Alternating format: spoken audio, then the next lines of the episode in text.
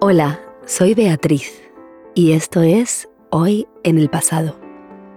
Recuerda, vas a escuchar los eventos históricos de hoy dos veces. La primera vez no tienes que preocuparte por entender todo. ¿Todo listo? Comencemos entonces. Esto es lo que pasó un día como hoy en el pasado.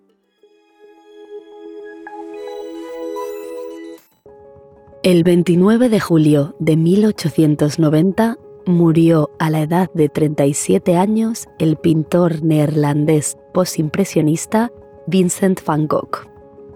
Tenía casi 30 años cuando comenzó, pero en tan solo 10 años pintó alrededor de 900 óleos, un promedio de dos por semana, incluidos La Noche Estrellada, Girasoles y numerosos autorretratos se le considera uno de los más grandes artistas del mundo. Sin embargo, solo adquirió renombre después de su muerte.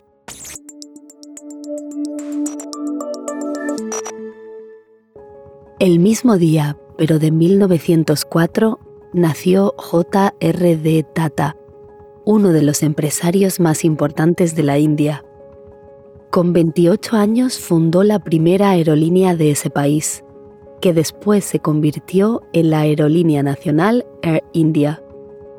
Su empresa global, Tata Group, es uno de los grupos empresariales más grandes y antiguos de la India.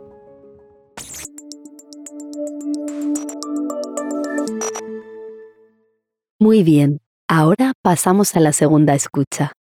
Fíjate en cuánto puedes entender esta vez.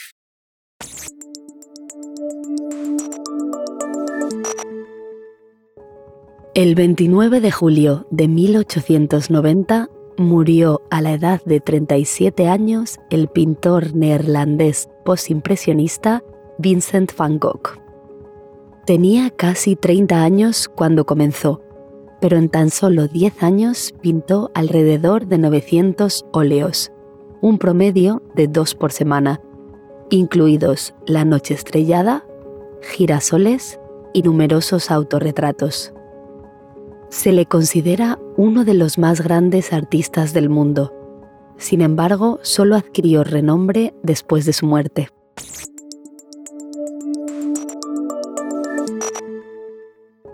El mismo día, pero de 1904, nació J.R.D. Tata, uno de los empresarios más importantes de la India.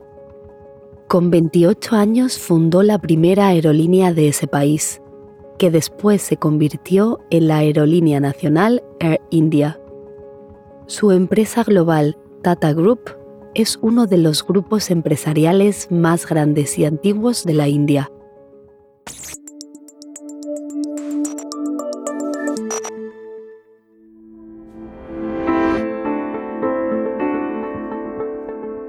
¿Hay alguna palabra que te haya llamado la atención?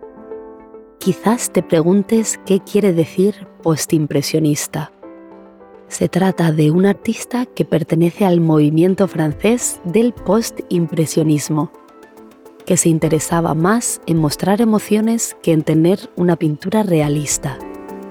Y quizás te haya llamado la atención la expresión aerolínea nacional, se refiere a una compañía aérea que pertenece o ha pertenecido al gobierno de un país. Eso es todo por hoy.